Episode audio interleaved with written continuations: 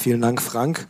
Und ähm, dieses Zeugnis ist so ermutigend. Ähm, trotz Eieruhr, glaube ich, ist es rübergekommen. Äh, einfach, was Gott gemacht hat. Eine halbe Stunde, bevor er ins Koma gefallen ist, hat Christus ihn angerufen, sich versöhnt und er ist gerettet worden. Ich finde das den Hammer. Das ist, ich weiß, was dahinter steckt an Gebeten von Christus über Jahre und auch an Investitionen.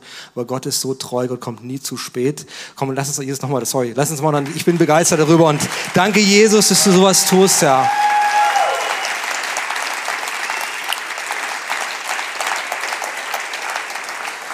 Ich möchte heute über ein Wort predigen aus dem Römerbrief und ich möchte es einfach vorlesen und ich möchte es zunächst lesen in der neuen Genfer Übersetzung. Römer 13, Vers 11 bis 14. Und da steht, bei dem allen seid euch bewusst, in was für einer entscheidenden Zeit wir leben. Unsere Rettung ist jetzt noch näher als damals, als wir zum Glauben kamen. Und es ist höchste Zeit, dass ihr aus dem Schlaf erwacht. Die Nacht geht zu Ende, bald bricht der Tag an. Darum wollen wir uns von allem trennen, was man im Dunkeln tut und die Waffen des Lichts ergreifen. Lasst uns ein einwandfreies Leben führen, mit dem wir im Licht des Tages bestehen können. Ein Leben ohne Schlemmen und Saufen, ohne sexuelle Ausschweifung und ohne Streit und Rechthaberei. Legt alles ab und zieht ein neues Gewand an, Jesus Christus, den Herrn. Beschäftigt euch nicht länger damit, wie ihr die Begierden eurer eigenen Natur zufriedenstellen könnt. So dieses Wort redet von der entscheidenden Zeit, in der wir leben. Und ruft uns dazu auf, bewusst zu sein, dass wir in einer entscheidenden Zeit leben. Und diese Zeit, in der wir leben, und dafür braucht man kein Prophet zu sein, dafür braucht man nicht mal ein Nachrichtenexperte zu sein oder sonst was. Es ist so, diese Zeit ist eine entscheidende Zeit. Es ist eine Zeit der Erschütterungen, wie die meisten von uns sie nie erlebt haben in unserem äh, gesamten Leben. Und natürlich ist es die Pandemie, das Coronavirus. Ähm, und wir haben das hier gesehen in Deutschland. Wir sind jetzt in einer Zeit, vielleicht kommt die zweite Welle, vielleicht nicht, wer weiß. Ja, ähm, Es ist eine Zeit von weltweiten Unruhen. Ähm, ich habe heute auf die Tagesschau-Webseite ge geschaut und die ersten acht Nachrichten oder fünf oder sechs auf jeden Fall Unruhe, Unruhe, Unruhe, Unruhe überall. Ja, äh, Gewalt, die man sieht in Amerika, in Deutschland gestern Reichskriegsflaggen auf dem, äh, auf der, auf der, vor dem Reichstag, was wirklich schrecklich ist. Ja. Ähm, in Israel, überall kannst du sehen Unruhen. Ähm, in Weißrussland, ein bisschen anderer Ton, wo wir hoffen, dass diese Freiheitsbewegung durchkommt, aber natürlich die Befürchtung da ist, dass es wieder erstickt wird und, äh, ähm, und Du siehst wachsenden Hass, Antisemitismus in sozialen Medien überall. Du siehst christliche Werte, die ins Abseits gedrängt werden. Äh, offener Hass und Gewalt dagegen, wie wir es hier auch Anfang des Jahres selber erlebt haben. Ähm, und das sind Dinge, die kannst du nicht einfach wegschieben, sondern sie sind Realität. Und in dieser Zeit von Corona sehnt sich natürlich auch alles nach Normalität zurück. Du sehnst dich danach, dass es wieder normal wird. Ich war, war bis letzte Woche in Italien im Urlaub und es war eine super Zeit. Und dann ist alles so normal und du sehnst dich danach, okay, könnte nicht alles wieder werden wie davor. Und ähm, die prophetischen Worte dieser Zeit, und Frank hat es vorhin schon erwähnt, sind, äh, und auch wenn man ein bisschen seine Augen öffnet und ein bisschen Ahnung hat von dem, was so abgeht, dann ist die Wahrscheinlichkeit, dass es normal wird, einfach nicht hoch. Sondern es werden weitere Erschütterungen kommen. Und es gibt diese prophetischen Worte, auch konkret dieses Brace Yourself prophetische Wort von einem Pastor aus Amerika, was uns sehr stark bewegt hat, wo eben Vorhersagen sind von Erschütterungen, weiteren Erschütterungen, speziell im November. Ähm, und die können unterschiedlich aussehen. Sehr wahrscheinlich wird es wirtschaftliche Schockwellen gehen. Dazu braucht man keinen BWL oder VWL-Spezialist sein. Ähm, äh, sehr wahrscheinlich wird es weitere Unruhen gehen. Wir wissen es nicht, wie es aussieht, aber wir müssen uns vorbereiten. Wir müssen uns vorbereiten. Und das ist, was hier in Römer auch steht, eben, dass wir erkennen müssen, dass wir in einer entscheidenden Zeit leben und uns nichts vormachen dürfen, sondern unsere Entscheidungen, die wir fällen, wie wir leben, eben darauf basieren müssen äh, in dieser Zeit. Das ist so entscheidend. Und wir bereiten uns nicht vor, indem wir Verschwörungstheorien anhängen und die nur Angst verbreiten und letztendlich immer bei Antisemitismus landen. So funktioniert es nicht. Es funktioniert auch nicht dadurch, dass wir vielleicht uns irgendwie überlegen, wie wir äh, Vorräte horten können äh, in Zeiten von Not oder wie auch immer. Ähm, wir wissen nicht, was für Erschütterungen kommt, aber wir können uns vorbereiten und von diesen Vorbereitungen hier ist in Römer 13 die Rede. Und ich möchte es nochmal lesen, äh, hier aus der Luther-Übersetzung. Römer 13, Vers 11 bis 14. Und das tut, weil ihr die Zeit erkannt habt, dass die Stunde da ist, aufzustehen vom Schlaf, denn unser Heil ist jetzt näher als zu der Zeit, da wir gläubig wurden. Die Nacht ist vorgerückt, der Tag ist nahe herbeigekommen. So lasst uns ablegen die Werke der Finsternis und anlegen die Waffen des Lichts. Lasst uns Erber leben wie am Tage, nicht in Fressen und Saufen, nicht in Unzucht und Ausschweifung, nicht in Hader und Neid, sondern zieht an den Herrn Jesus Christus und sorgt für den Leib nicht so, dass sie in den Begierden verfallt. Und der Kontext oder der Zusammenhang, von dem hier die Rede ist, ist das Wiederkommen Jesu, das zweite Kommen Jesu. Und das ist ähm, der große Kontext auch unseres Lebens als Christ sowieso. Ja? Das heißt, das erste Kommen Jesu war, als er gekommen ist, um sich zu offenbaren, um das, den Charakter Gottes zu offenbaren, um ans Kreuz zu gehen für unsere Sünde, um sie zu tragen, um aufzuerstehen, um Tod zu besiegen. Und dann ist er aufgefahren in den Himmel und hat verheißt, dass er wiederkommen wird, ähm, für sein zweites Kommen, für Gericht und zu dem Aufrichten seiner Herrschaft. Und diesen zweiten Kommen, so sagt er auch voraus in Matthäus 24, gehen ihm Erschütterungen voraus, Erschütterungen, die wir eben auch in dieser Zeit sehen können, Dinge, die in Matthäus 24 eben vorausgesagt sind. Wenn du guckst, kannst du eben in dieser Zeit eben auch sehen. Und das ist hier eben auch der Zusammenhang. Das heißt, die Zeit zu erkennen, ähm, da geht es darum, es ist die Zeit des Wiederkommen Jesu. Und das Interessante hier ist, dass in Römer 13 das nicht eine Erwartung der Angst ist, sondern eine positive Erwartung, wenn du siehst, wie es beschrieben wird. Weil hier steht nämlich, dass das Heil jetzt näher ist, dass die Rettung, Heil ist es die Rettung, dass sie näher ist als zu der Zeit, als ihr gläubig geworden seid.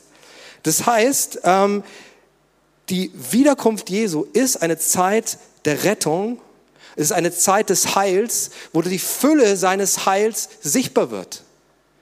Gericht ähm, im Sinne Gottes ist, dass er sein Heil und seine Gerechtigkeit aufrichtet. Das ist eine positive Erwartung. Und das Zweite, wie hier von der Wiederkunft Jesu die Rede ist, davon, dass der Tag anbricht und die Nacht zu Ende geht. Das heißt, die Wiederkunft Jesu, wenn Jesus kommt, dann bricht der Tag an. Es ist was Positives. Es ist nicht etwas, wo wir denken, wo wir vor Angst haben müssen zunächst mal, ja, sondern es ist etwas Positives, weil Jesus, wenn er sein Reich aufrichtet, vernichtet er das Böse und die Finsternis. Das ist, wovon hier die Rede ist. Die Nacht geht zu Ende, in der wir jetzt leben. Davon ist auch die Rede. Wir leben in einer Finsternis, wir leben in der Nacht, in einer geistlichen Nacht, aber der Tag bricht an, weil Jesus kommt. Aber wir müssen vorbereitet sein. Und wir sollen nicht schlafen. Und ähm, das Ding ist, es ist eine Naherwartung, die wir natürlich haben auf die Wiederkunft Jesu. Niemand weiß, wann Jesus wiederkommt. Die Anzeichen sind da.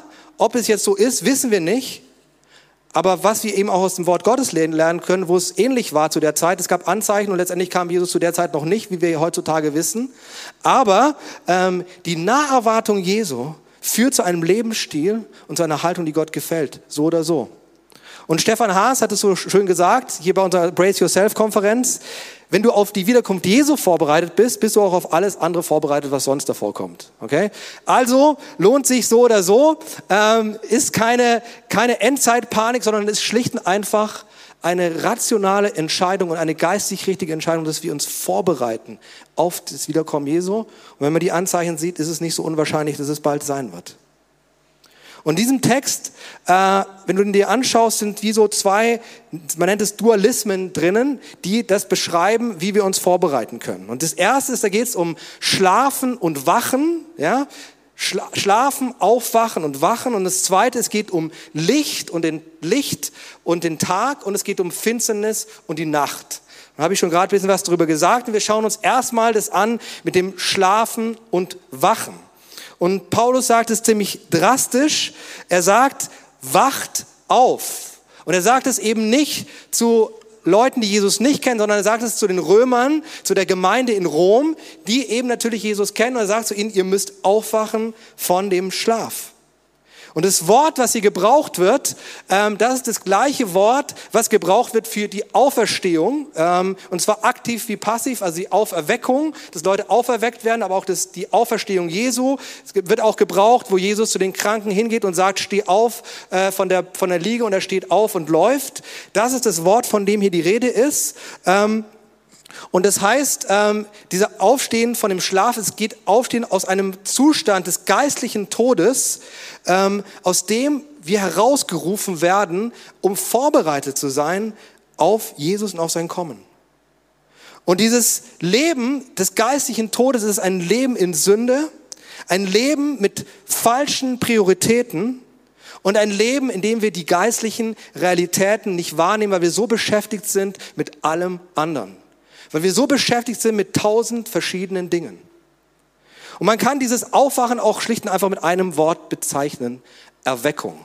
Ja, klassisches Wort bei uns hier in der TOS sprechen wir oft drüber. Ja, Erweckung. Es geht hier tatsächlich um Erweckung. Und ich sage dir eins, du brauchst Erweckung. Du brauchst Erweckung in deinem Leben. Du brauchst einen Lebensstil Erweckung, damit du vorbereitet bist für das Kommen Jesu. Wenn wir nicht einen erweckten Lebensstil leben, sind wir nicht vorbereitet, weil wir schlafen. Und deswegen ist es keine Option oder ein Traum von irgendwelchen charismatischen Visionären, sondern es ist eine biblische Notwendigkeit, die, zu der Gott uns ruft und an der wir uns selber messen müssen. Und weißt du, Erweckung brauchen wir immer wieder. Und dieser Ruf Jesu aufzuwachen, der kommt immer wieder in dein Leben hinein. Und ich habe das selber erlebt. Ich habe das erlebt bei meiner Wiedergeburt. Ähm, als der Heilige Geist in mein Leben kam, habe ich Erweckung erlebt, weil ich auf einmal die geistliche Realität erkannt habe. Ich wusste davor schon aus meiner Jugendgruppe, der christlichen, dass ich ein Kind Gottes bin und dass es sinnvoll ist, Jesus nachzufolgen. Aber als ich wiedergeboren wurde und mein Geist erweckt wurde, wusste ich, dass es keine Option gibt. Und dass ich wirklich vom Vater geliebt bin und dass er mich komplett angenommen hat. Und ich wusste, dass ich mein Leben 100% ihm nachfolgen will und gar nichts anderes tun will. Warum? Weil er meinen Geist erweckt hat. Das war das Erste, wo ich richtig Erweckung erlebt habe. Das Zweite, wo ich Erweckung erlebt habe, ist, wo ich hier in Gott mich hier in dieses Tosswerk hineingeführt hat. Und wie das so ist, wenn man bei uns hinkommt, dann gehen wir, machen wir eine Dinge mit Leuten, Sachen, wir machen eine Lebensbeichte wo wir unser Leben vor Gott in Ordnung bringen und wo wir über das reine Gewissen reden. Und da habe ich Erweckung erlebt, weil ich auf einmal gemerkt habe, da gibt es Bereiche in meinem Leben, da habe ich mein Gewissen getötet. Das habe ich gar nicht mehr wahrgenommen, dass ich Leute betrogen habe, dass ich gelogen habe, dass ich gestohlen habe. Und dann habe ich Dinge wieder gut gemacht, habe mich entschuldigt bei Leuten und mein Gewissen wurde erweckt. Und ich habe Dinge gesehen, die ich davor nicht gesehen habe. Und ich habe meinen Lebensstil verändert. Ich habe bestimmte Dinge aus meinem Leben rausgeworfen, die Gott nicht gefallen. Bestimmte Musik, die ich gehört habe, die Gott nicht gefallen hat. Und mein Gewissen wurde feiner und feiner. Und es war eine Erweckung in meinem Leben. Persönliche Erweckung. Wir brauchen das. Ich habe gerade zu dieser Zeit von Corona, in dieser, gerade in der Lockdown-Zeit, habe ich auch eine Erweckung erlebt. Weil Gott hat mich um eins gebeten, hat mich um ein Fasten gebeten im ganzen Bereich von Medien und Nachrichten. Und ich bin jemand, der da sehr schnell dabei ist, sich sehr, sehr tief hineinzugraben in Nachrichten und viel zu lesen. Und Gott hat mich gebeten, äh, das zu fasten. Und weißt du, was passiert? Durch die ganzen Mediendingen passiert ist, dass wir wie in einen geistlichen Trance-Zustand kommen, was geistig abgeht. Wir sind so beschäftigt mit allen Nachrichten, mit allen Dingen, die da sind und allen News. Das können auch andere Bereiche sein, die du, in denen du dich medientechnisch be, be, äh, bewegst, ja. Aber wir sind wie so belämmert. Und ich habe das gemerkt, als ich aufgehört habe, diese ganzen Dinge zu tun, ist wie ein Freiraum da gewesen, dass ich das Wort Gottes in einer neuen Art und Weise gehört habe. Ich bin wie aufgewacht. Erweckung. Verstehst du? Das ist Erweckung, das ist das Aufwachen, von dem Paulus hier redet. Und er ruft dich aufzuwachen und Jesus ruft dich, wach auf in dieser Zeit. Es ist nicht nur Option, sondern es ist ein dringlicher Ruf Gottes an dich. Egal wo du stehst, wach auf. Wach auf, damit du bereit bist. Das ist der Ruf hier von Paulus im Römerbrief, der an dich geht. Und ich möchte noch eine Stelle dazu vorlesen aus dem Epheserbrief, Epheser 5, Vers 14. Da schreibt es Paulus so, wach auf, der du schläfst und steh auf von den Toten, so wird dich Christus erleuchten. Steh auf von den geistlich Toten und Jesus kommt mit seinem Licht in dein Leben hinein. Ich möchte zum nächsten Dualismus, zu diesem Vergleich gehen. Das ist der Dualismus von Licht und Finsternis, von Tag und Nacht. Kommt hier auch schon vor in Epheser 5, Vers 14. Ähm, und ähm, Du siehst es ähm, eben, wie ich es auch vorhin beschrieben habe, dass eben Paulus die jetzige Zeit als Finsternis beschreibt und dass wenn Jesus wiederkommt, das ist die Zeit des Lichts. Und was Paulus sagt, dass wir in der jetzigen Zeit schon leben sollen, eben im Licht des kommenden Tages, so wie es eben zukünftig notwendig ist. Und weißt du, in, in, der, in der heutigen Zeit, in diesem Zeitalter der Finsternis, in dem wir leben, ist es so, dass ähm, Sünde und Dinge, die Gott nicht gefallen, nicht unbedingt sofort Konsequenzen haben müssen. Ja? Das kannst du ganz einfach äh, nachweisen. Du siehst viele Leute um dich herum, die mit Gott nichts zu tun haben wollen, die überhaupt nicht nach seinen Maßstäben leben, aber relativ erfolgreich sind dabei. Kannst du rundherum um dich überall sehen. Ja? Und das ist ein Zeichen, des, der, der Zeit, dass wir in der Finsternis leben. Das Gefährliche daran ist, dass wenn du selber eben in Sünde lebst und Dinge nicht unbedingt in Ordnung sind vor Gott, dass es nicht unbedingt sofort direkte Auswirkungen haben muss. Kann es, äh, aber muss nicht. Ja? Und das heißt, wir, wir, manchmal merken wir das einfach nicht. Und was Paulus sagt, er sagt, lebt jetzt eben in dem Licht des kommenden Tages. Lebt jetzt in so, wie es Gott gefällt, einem Lebensstil, der Gott gefällt. Lebt jetzt in dieser Zeit, so dass wenn Jesus wiederkommt, er euch eben wachend findet in einem Lebensstil, der ihm gefällt. Und er nennt drei Bereiche, ganz konkrete Bereiche des Lebens. Äh, und das erste ist Fressen und Saufen. Ja, herrlich Lutherdeutsch. Ja. Ähm, und da geht es darum, ähm, dieses, dass wir nicht in Fressen und Saufen leben sollen. Natürlich nicht in Fressen und Saufen, sondern nicht in Fressen und Saufen. Nicht, dass mir irgendjemand was hier unterstellt. Ähm, also nicht in Fressen und Lauf, Saufen leben. Äh, was heißt das? Heißt es, dass wir nicht essen und trinken dürfen? Doch, dürfen wir. Dürfen wir gut essen und trinken? Ja, dürfen wir. Aber worum geht es? Ein Leben, was nur auf deine eigenen Bedürfnisse ausgerichtet ist. Findest du auch nochmal in Vers 14, wo steht, sorgt für den Leib nicht so, dass ihr den Begierden verfallt, oder wie es in der, in der neuen Genfer Versetzung steht, beschäftigt euch nicht länger damit, wie ihr die Begierden eurer eigenen Natur zufriedenstellen könnt.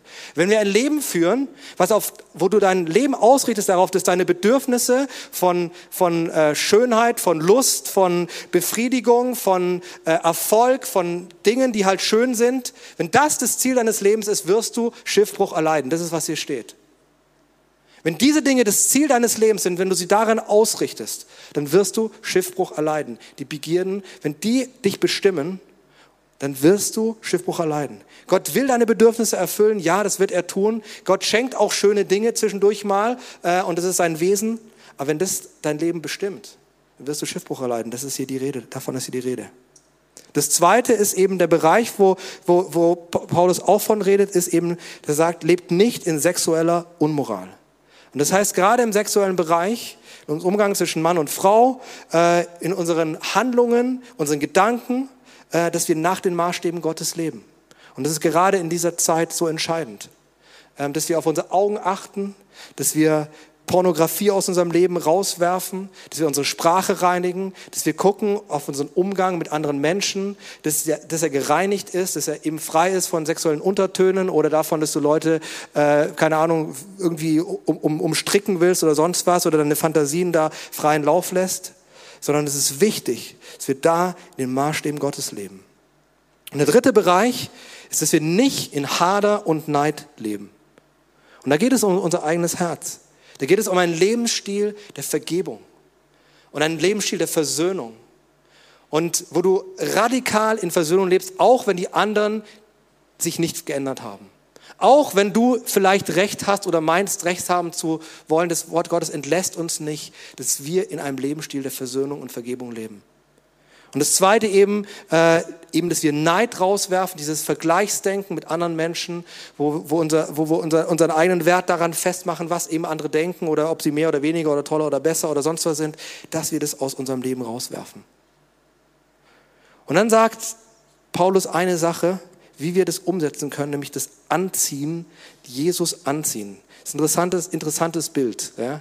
Das heißt, wir sollen, es sind zwei Dinge, wo, wo äh, Paulus dieses Bild gebraucht von Anziehen. Also so wie du morgens dein Hemd anziehst oder deine Schuhe anziehst, ähm, sollst du erstens die Waffen des Lichts anziehen und zweitens den Herrn Jesus Christus anziehen. Finde ich auch sehr, sehr interessante Redenswendung, dass du Jesus Christus anziehen sollst. Und man sagt ja so schnell, beim Herrn geht es ums Herz. Es geht doch ums Herz, das was innerlich ist. Was Paulus sagt, ist was äußerliches.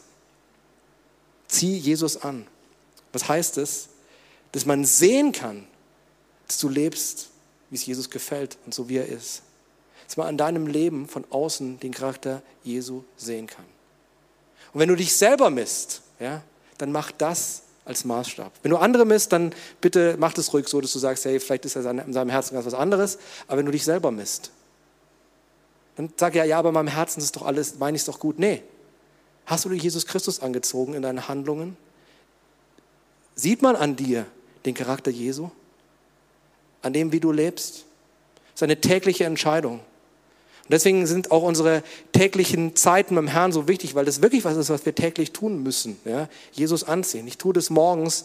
Ich sage jetzt nicht unbedingt jeden Morgen, Jesus, ich ziehe dich an, aber ich bete und ich bitte den Heiligen Geist darum, dass er mir hilft, so zu leben, wie es ihm gefällt. Äh, und das ist Jesus anziehen. Die Waffen des Lichts ist eine Waffenrüstung, so zu leben, wie ihm es gefällt. Täglich. Das ist eine tägliche Übung. Ich möchte noch eine weitere Bibelstelle anschauen, die ähm, Jesus, ist eine Geschichte, Jesus erzählt, ein Gleichnis, äh, was zu der Bibelstelle sehr gut passt. Und das ist Matthäus 25, Vers 1 bis 13. Das ist das Gleichnis von den klugen und törichten Jungfrauen. Dann wird das Himmelreich gleichen zehn Jungfrauen, die ihre Lampen nahmen und gingen hinaus dem Bräutigam entgegen. Aber fünf von ihnen waren töricht und fünf waren klug. Die Törichten nahmen ihre Lampen, aber sie nahmen kein Öl mit. Die Klugen aber nahmen Öl mit ihren Gefäßen samt ihren Lampen. Als nun der Bräutigam lange ausblieb, wurden sie alle schläfrig und schliefen ein. Um Mitternacht aber erhob sich lautes Rufen, siehe, der Bräutigam kommt, geht hinaus ihm entgegen. Da standen diese Jungfrauen alle auf und machten ihre Lampen fertig.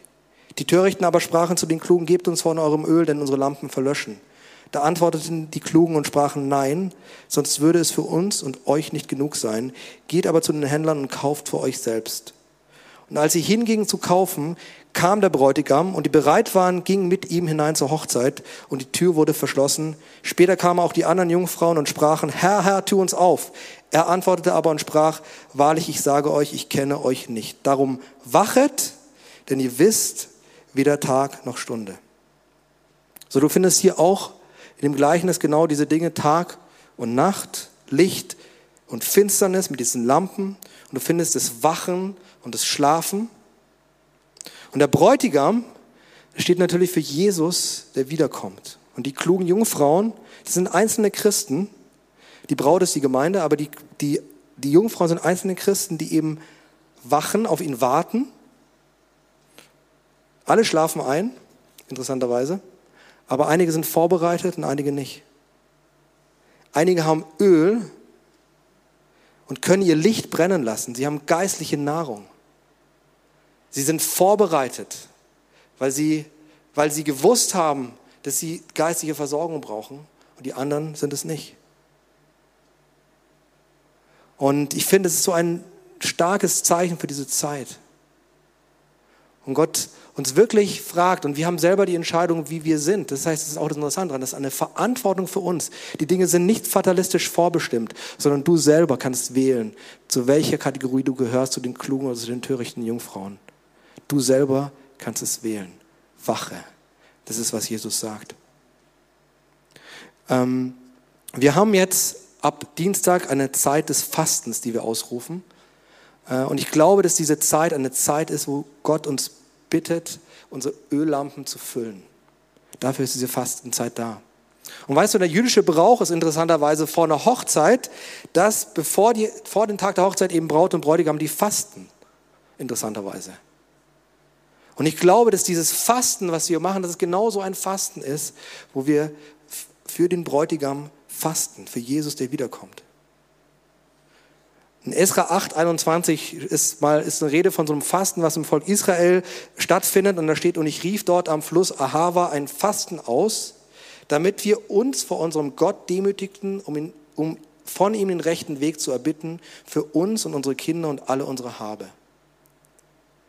Und was du siehst, ist, dass sie fasten. Es geht darum, dass sie kurz darauf eben losgehen und dann ins verheißene Land ziehen, ins, also die aus dem Exil wieder zurück nach Jerusalem kommen. Und sie fasten und sie fasten aus verschiedenen Gründen. Ja. Das erste ist, sie fasten, um sich zu, vor Gott zu demütigen, um, ihre, um damit zum Ausdruck zu bringen, Gott, wir sind abhängig von dir. Um auch zum Ausdruck zu bringen, wir trachten nicht nach unseren eigenen Begierden, äh, so wie das hier auch im Römer steht, und unseren eigenen Bedürfnissen, sondern wir trachten nach dir. Es ist ein Ausdruck des Wachens, Fasten, ja. Dass du wachst vor Gott, dass du eine Erwartung an ihn hast. Es ist ein Ausdruck der Erwartung. Es ist ein Ausdruck der Buße auch. Das kannst du im Wort Gottes finden, jetzt in dieser Stelle nicht, aber an vielen anderen Stellen, wo auch ein Fasten ausgerufen wird. Als Jona nach Ninive geht und sie zur Buße ruft, was sie machen, der König, der heidnische König ruft ein Fasten aus als Zeichen der Buße. Auch das ist es. Fasten ist eine Zeit der Reinigung, wo du sagst, Gott, ich reinige mich vor dir. Und Fasten ist eine Zeit der Vorbereitung. Brace yourself. Sie bereiten sich in dieser Bibelstelle darauf vor, dass sie sich aufmachen in das Land. Und Fasten ist die Zeit der Vorbereitung. Und dieses Fasten ist eine Zeit der Vorbereitung für Erschütterungen, die kommen. Es ist eine Zeit der Vorbereitung. Wir wissen nicht, wann es sein wird, aber es ist eine Zeit der Vorbereitung für das Wiederkommen Jesu. Und wir rufen dieses Fasten aus vom 1. September bis zum 30. September.